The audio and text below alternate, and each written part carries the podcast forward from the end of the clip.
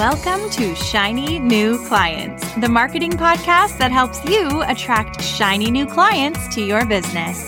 We'll talk about social media, what makes people buy, how to go viral, and marketing psychology, all in 20 minutes or less.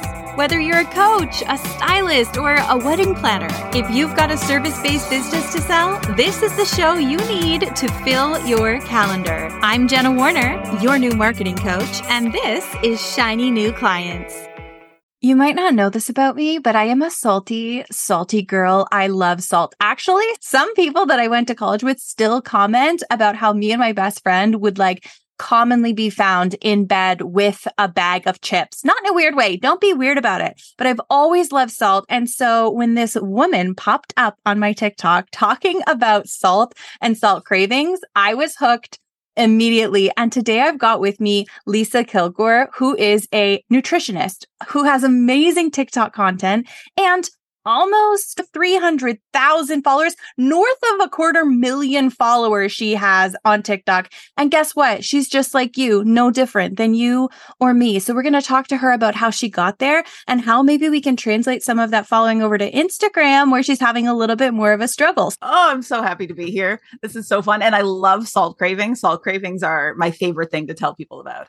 Oh, and I've always had low um, blood pressure, like since I was a teenager it, it, makes everybody so happy because you tell me you have salt cravings. I ask you, do you have lo- low blood pressure? I'm like, then you need more salt. That's what your body needs. Go have more salt. And then they love me forever. And they're great fans. do you want to know what? That was my exact experience. I was like, someone is validating me and letting me have more salt. I was literally like, babe, babe, babe, guess what this woman on the internet just said? That's exactly it. And that I, I use cravings in my practice to learn the body and understand the body because they get so loud and they always have a reason. And some of them are just uh, really direct and some of them are a little indirect. And we have to like find why your body wants that. Well, we're not going to dive into the intricacies of that because that's what you, dear listener, need to go follow Lisa for. But one thing that I'm already thinking about is how nutrition on the internet and content about nutrition is super, super common. And someone else might have gone, Oh, what does my voice matter? Oh, why should I bother posting? Everyone's talking about nutrition. But one, you knew you had a strength of public speaking. So you gravitated toward performing, right? Which is what I do too, performing in my content. But also you inadvertently found this niche of nutrition content that was a little bit different than what other people were talking about. Yes, I, I, what I did was I found what annoys me, which is all the nutrition content, not all of it, but a lot of it just is there to scare people. And it sells. But mine is the anti-scaring technique and people like that and they come to me specifically because I'm not there to scare them. I'm there to empower them, to help them understand themselves. And therefore, there's space for me even though I'm not playing the same role that everybody else is in nutrition. So I would say that that's like kind of marketing homework. That's branding homework, figuring out what makes you different than other people and these like things that you're passionate about. And then those get translated into, if we're talking marketing jargon, your brand values. But it sounds like, did you do that as homework or did you just sort of come to that naturally?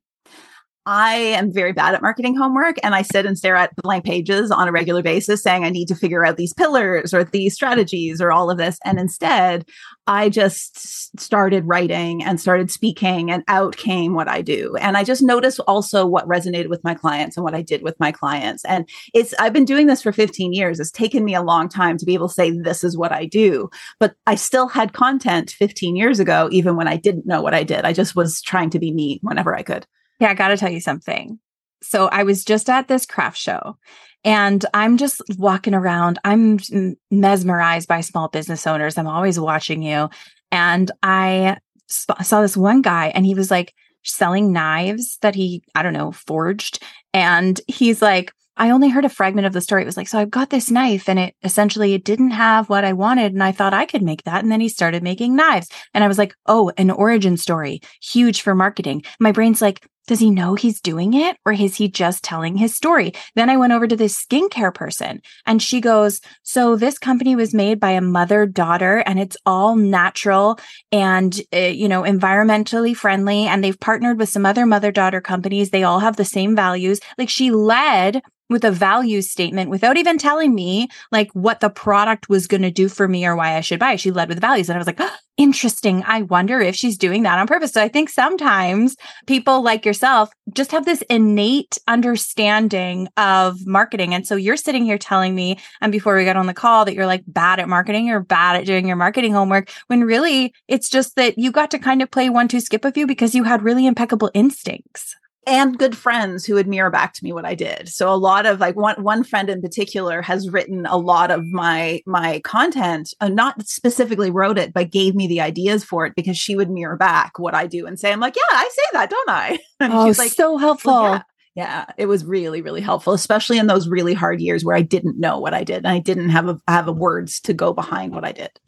So someone came to me who's in my program, Magic Marketing Machine, and I some of the content like I made a long time ago. I don't always remember like the exact content that's inside the program, but someone messaged me and was like, Jenna, I just did your exercise where you have to ask your best friend what makes you awesome. And I got all this great feedback from her. And now I'm so inspired. And I was like, I don't even remember telling you to do that. But it is such a useful exercise because if we cheered ourselves on like the way we cheer on our besties, it would be a game changer. Absolutely. And when I was the most stuck, it would be my bestie who would actually give me exactly what I needed. Um, I did a TED talk about seven or eight years ago. She wrote the title and what the topic was because I couldn't do it. And she's like, I'm bored today.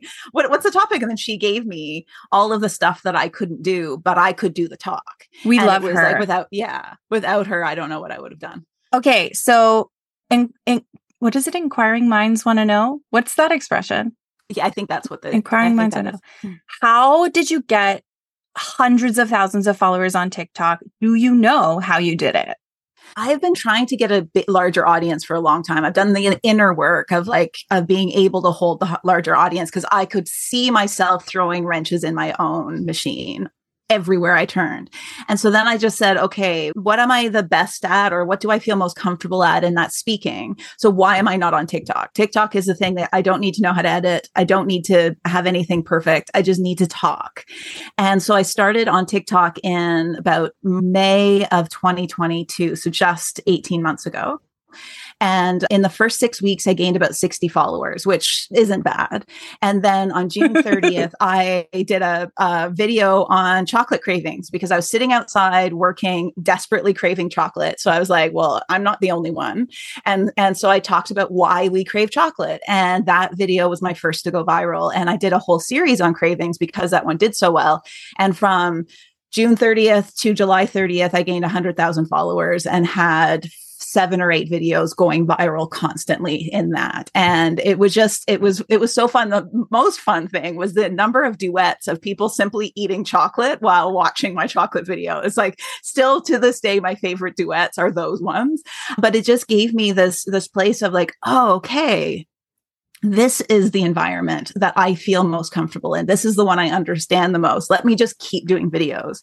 And so I did a, a digestion series in the fall and gained another 100,000 followers. And it's been slower in the, this year, but I'm not complaining. I have 288,000 followers. And if I don't grow at thousands a day, I'm not sad anymore. It took okay. my, my ego took a hit, but I have so much I have so much I want to talk about. Okay, we have another episode of the Shiny New Clients podcast where I brought someone on who basically just decided to go viral. And you kind of alluded to the same sort of thing where I don't know, it's like kind of woo, but I really believe what you said when you said you had to do the inner work. Like, if we're scared of being seen, it's hard to go viral. And I think kind of like you can self sabotage a little bit, or maybe it shows up in your confidence. But there, re- there is inner work that kind of needs to be done. Can you elaborate a little more on what yours look like?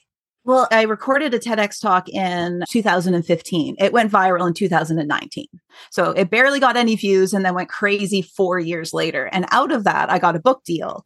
And that got launched right in the middle of COVID, right at the beginning of COVID in September 2020. And it started selling when I went viral on TikTok. And it's like I could see how my own nervousness of being seen kept throwing wrenches. Like my book got into Target and it still didn't sell very well. It was on the shelf in Target. And I still like, this has to be me. It's, I got everything, like anything you can imagine for this book launch and still it wasn't really selling all that well. And so I had to sit and say, what am I afraid of?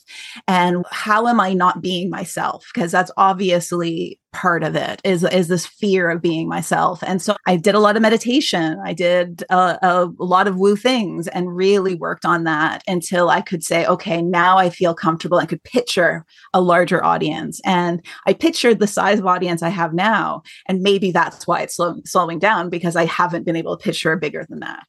Wow i didn't realize that until i started talking I want practical. I want tactics. That's why when you listen to the show, like I give away a lot of actual strategies you could walk away and try. But then we get into the woo side of things. And I don't have a three step process for how to open up your heart to be ready to be seen, but it is part of it. It's a big part of it. And one day I'll crack the code and then I'll do a TEDx talk. I think it's part practice. Like if you just keep doing it, even if it's not landing, then, when it lands, it's like, okay, at least I know what I'm saying. I don't think I could have handled this audience 15 years ago because I didn't know I knew what I know now. That didn't make any sense. But I, I like, I've worked with enough people to know what, what my skill set is, does help people. And so now when I have this larger audience, I'm not afraid that what I'm doing is wrong or won't help people. I know it. And and that was just the 15 years of waiting and just continuing throwing things out there. Okay, I do actually have a tip that's in line with that. Great. I just said it to the class this week. One tactic is to have a folder of testimonials before you go on camera, review the testimonials as a reminder to yourself that you are helping people, that you are the shit, that you have something to say, and that the tips that you're giving now have helped people in a practical way. Absolutely, yes. And I have been I, I've been given the gift that every single time I want to give up and I'm done, I will get an e- email from a client telling me how much I've helped her every single time that I'm just like, I can't do this anymore. I'm tired. The more I need it, the more I get. And that's the, also the woo side of business. I don't understand it, but I, I'm so happy that it's kept me. So I got to this place here because I would have given up at least 10 or 15 times otherwise. Oh, that's so cool. Okay, so from a more strategic standpoint, when you first had that video take off, the TikTok, and then you said, so then you had a whole bunch in succession take off, did you like mimic the same structure, the same hook formula? Like, how did you then re- try and repeat the process, or were they all different? I, I, really tried to repeat the process. So I, I noticed why it took off. I had a good hook. It immediately asked them to tell me what you crave in the comments, which helped build the comments. And then I used their comments as fodder for more videos. So I, I ended up being like 25 or 30 different videos, including stuff that I never thought of as craving simply because they kept popping up. Like my pickle craving video was really popular. And the one that pushed me over 100,000 was uh, craving ice and cold things. And I was like, I've never talked about that before, but it kept popping up. And that ended up being the last of the series to really go viral. And it went viral for six months. Like it kept, kept picking up. What I love about TikTok is that conversation, is the fact that people will tell you in the comments. There is a time to ignore the comments because when things go too viral, you just don't go there for your own mental health. But at the beginning, it's gold. It's absolute gold. And when I ask people for comments, that really pushed things forward. It was a very practical solution solution to I want to repeat this. Lisa, I need you to stop saying that you're bad at marketing because all of these things are tactics that I teach. People pay me to teach them tactics that you are innately doing. Like we refer to it as an engagement attractor when you tell people to comment something very specific that's also fun for them to comment. Like a lot of times people are asking questions that like aren't super fun to answer, but you asked a question that's really fun to answer. I would say, you know, sour cream and onion potato chips and a heartbeat in your comment section, which then gives you more comments, which then drives the algorithm to show your post to more people people and it gives you built in content. Like all of these things you're doing are so smart. What makes you, what makes you say that you're bad at marketing? Because I don't I, I, they're usually a fluke to start with. So I, I did that first Is video it? and then had to analyze it. And when I post those same videos on Instagram, they flop.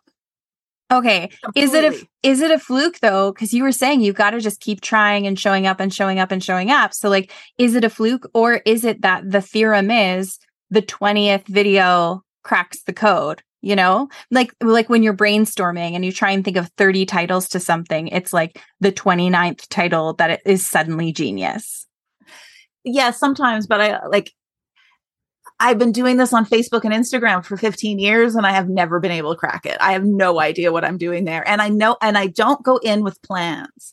I think that's a major downfall mm. of my overall marketing is I don't know what I'm going to market next week. I don't know what my email is going to be. Like I don't have that plan and structure that I've been taught is necessary for marketing, which is where I my I'm bad at marketing comes from. Okay. Okay, sure. All right, I guess. Uh, So, a lot of small business owners, I would maybe venture to say most, don't have a plan for what's coming up. I've actually had to structure the agency side of my business where we manage people's social media for them. Like one side of my business, I teach it, the other side, we manage it. I've had to structure it around the fact that most small business owners don't know what's happening in their business next week. Makes it really hard to work with an agency. and usually, when we start with people, one of the things that excites them is we show them content for next month and they're like, oh my God, next month's done. Like how impressive. They're so excited that they're finally ahead. So I think that that is totally normal, but we do want to start to look ahead and we do want to also look backwards like you have been. Oh, why did that work? Oh, how can I do more of it? And also, I think by planning ahead, uh, it helps you to maybe repeat the messaging that works more instead of getting excited by something new and like shifting directions when what you were doing was working. So there's definitely benefits to it. But when we're service based business owners and we are the face of our business and we're making content, it's a easy trap to fall into to not be planning ahead because so much of it is based on our own energy levels. So I wouldn't even say it's bad. It's neutral. It is a fact those are nicer words that I need to play into my head. And I could see just uh, by planning ahead, just like the bandwidth that goes into making content would be less because I'm not trying to reinvent the wheel each week or each time I sit down to record. Exactly. Like in Magic Marketing Machine, we create a content strategy. And the idea is you refer to it all the time. And then once you get to the bottom of like your giant checklist of ideas, you can theoretically go back to the top and do the same thing again not throw that strategy away and start fresh. It's like, no, literally just repeat yourself again. Keep repeating your key points. That thing that worked, repost it, do it again. Um, and then also follow the energy when you have a good idea. That's brilliant. I need to do that. that's like, because I can see that's doable. It's like I only have to do it once. Yeah, exactly. Until it's boring. And then, and then if you're like, if you're a, yeah, until it's boring, that's me too, because I'm a generator personality type. Are you as well? I don't know what I am. I always forget. I looked at it once and I forget.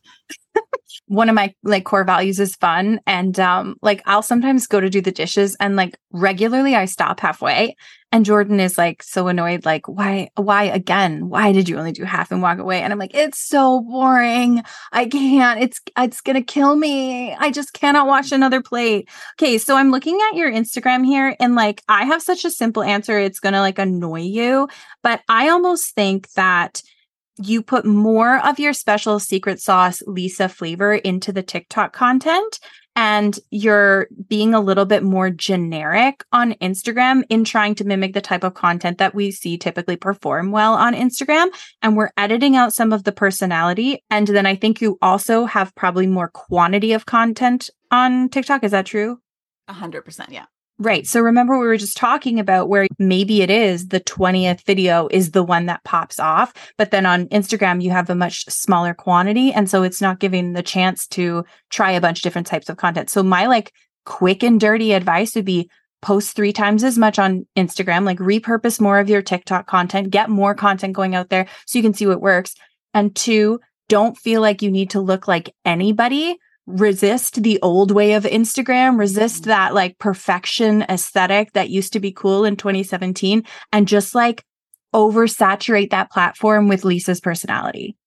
That's what I was about to ask you is how is Instagram different than TikTok? Because I've never gotten Instagram. I don't get Instagram. Yeah. Well, generally, it is easier to grow on TikTok because of the structure of like the For You page. So if you are not familiar with TikTok, you basically log in and you see a page called For You and a page that's called following. We'll often call the For You page the FYP. If you ever see people do like hashtag FYP, that's what they mean. When you log into TikTok, you can see a feed of the people you're following or a feed of strangers. And it is more common to be on the feed of strangers because that's where you see all the viral fun stuff. And I try not to make like sweeping generalizations about the platforms because I try and be as evidence based as possible. But I'll say, in my experience, people are watching the For You page more so than they're watching multiple pieces of content by the same creator over and over again. So, because of that, way easier to grow, way easier to get new eyeballs. But the benefit of Instagram is you can be seen multiple times by your biggest fans, which means you can almost like push people down your funnel faster and toward a sale with you faster. If you say used TikTok as your growth content, but you started shuttling everybody over to your Instagram in various ways, when you do one of your live launches, one of your two annual live launches that I know you do to promote your membership, I bet you would have big results from Instagram because you'll have your biggest fans there who are like hanging off every word. And then one more thing, if you have like a sales post on TikTok, it got to the For You page, everyone's like, ah, what is this person selling to me? They're going to leave right away. And on Instagram, that post is still going to go out to your biggest fans. I and think that that's where uh, like what's missing. That's the secret sauce missing from my marketing is that I haven't used Instagram to build mega fans. I use my email list for mega fans. Facebook, I've been there for a long time. I get Facebook. I have mega fans there, but Instagram feels like strangers to me. And what you're telling me is that I actually could be building meg- mega fans there. Yeah, like there's a few people that have gone through my program who had really big TikTok followings. How we started looking at it was use TikTok for growth, Instagram for sales. And so that kind of becomes the cycle. I wonder if Instagram will be my my membership, my Your Beautiful Life group sales because that doesn't sell well on TikTok. But clients, I can get clients off TikTok. Yeah, the one-on-ones. Mm-hmm. I yeah. think so. It's not going to take away from your TikTok sales to start making sales on Instagram. I think that you have the potential to just get tremendously more business by using both platforms. And be, I wouldn't normally even tell every listener to use multiple platforms, but creating content is easy for you and quick for you. So that's an asset. So like, why not, why not use it? I usually tell people to just do the one platform that they love the best, unless you're really good and fast at making content. I still do put my effort in TikTok because that's what I that's that's what's making me the money right now. But can I repurpose my TikToks straight to Instagram? Like, do they convert well, or should I do sp- Instagram specific reels? Yeah, great question. I would do both. I mean, that's what I do. Not every single piece of content is going to convert over. Like certain trends happening on TikTok, Instagram will be like, what is this? And Instagram isn't loving really long content right now. Okay. Mm-hmm. So, like the videos that are 90 seconds and under, I would put over onto Instagram. How often are you posting on TikTok right now? I aim for three to five times a week. My bandwidth has been low for the last few weeks, so it's a bit low, but three to five is average. Yeah. Okay. So maybe three of those go over to mm-hmm. Instagram. Does that be reasonable? Mm-hmm. Does it resonate with you um, when I say that I want you to kind of break free of the aesthetic that you envision Instagram supposed to have? Yeah, absolutely. Yes. That's what I don't like about Instagram. You're not alone there. Like, even when I look at yours, like I have it open in front of me here, and even when I look at these um, stock images, I would mm-hmm. honestly rather just see your face, mm-hmm. like just more Lisa. I mean, they're pretty and it makes it look really cohesive, but I see you taking an extra step that takes more time. and I'm all about like eliminating all steps like that. And even like these beautiful photos of food, are you taking these in your main feed? No, I hire out my Instagram mostly. So I, I provide her with content. It's all my writing, but somebody else puts those together because I'm I don't do pretty images very well. It's not yeah. my strength. I mean, have you seen my feed? I don't either. Like these are really beautiful. And knowing this is someone working to be professional for you, it makes perfect sense. So no shade at all to your social media manager. I just, we've discovered your ability to talk to a crowd and riff and chat is your superpower. So I would just heavy lean into it. And for a little while, not even care about aesthetics or what it looks like. Okay. That's I'll coming from that. someone who shows up with at bare minimum kind of clean hair. And your co- like your content is so so friendly that when we when we started, I was like, oh, I feel like I already know you. My my business coach was like, maybe you should try creating some more aspirational content. I'm like, okay, once a year I will put on a nice outfit. but other than that, what you see is what you get. And people want that because Instagram was so perfectly polished for so long that you're not alone in resenting that. A lot of people resent that. And then a, a lot of experts would tell you, I think, that the reason TikTok blew up so quickly is because it was so much more authentic. And especially the newer generation, what is it? Gen A, Gen Z, Gen Q or STUV, I don't know what it is, but they they want that authentic content too. Well, we want connection. We're human. And and Instagram was the opposite of that to me because it had this filter of perfection that I can't I can't create. It's not Screw possible it. for me. Screw Yeah. it. And like look at you right now. Like you've got a denim shirt on. Is it denim? Y- y- uh, Yeah, I think so. It's it's the shirt I wear in almost every video because I can just throw it on to whatever jammies I'm wearing. Like if you know if you th- this is a secret of my content, you will see the shirt and one other shirt in almost everything. Hilarious. Yeah. Okay. I just I just I love that life hack. I just wanted to say, like, you're still showing up completely professional right now. What's not professional? You know what you're talking about. You're look giving eye contact to the camera. Like, this is professional. We don't need perfect photos or like blazers to be professional. This is professional. You know what I mean? And that's nice to hear because doing a video on Instagram always made me feel like I was 20 years older than I actually am because it would just like accentuate my 46 year oldness. Whereas TikTok has that nice, like, just smooths everything out. It just made me feel so much nicer.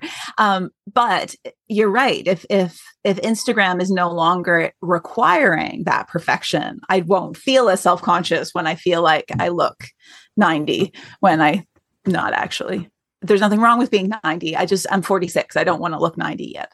I hear you. I th- I don't think that's a uh, unreasonable desire. Yeah. Okay, so let's do some really quick marketing homework. Uh, This is some marketing homework that I make people do inside Magic Marketing Machine. Can you tell me why people should follow you? Ooh. People should follow me because I'll I'll help them learn how to understand their own body so they no longer need to look at look for outside expertise to figure themselves out. Ah, yeah. Google is a rabbit hole of misinformation. So come to Lisa instead and follow her on TikTok. And eventually you won't need me anymore. It's written in my business. Oh, I love that. Oh, the business coaches are quaking. I know. the business bros. Yeah. Okay. Is there anything else that you want to tell everybody?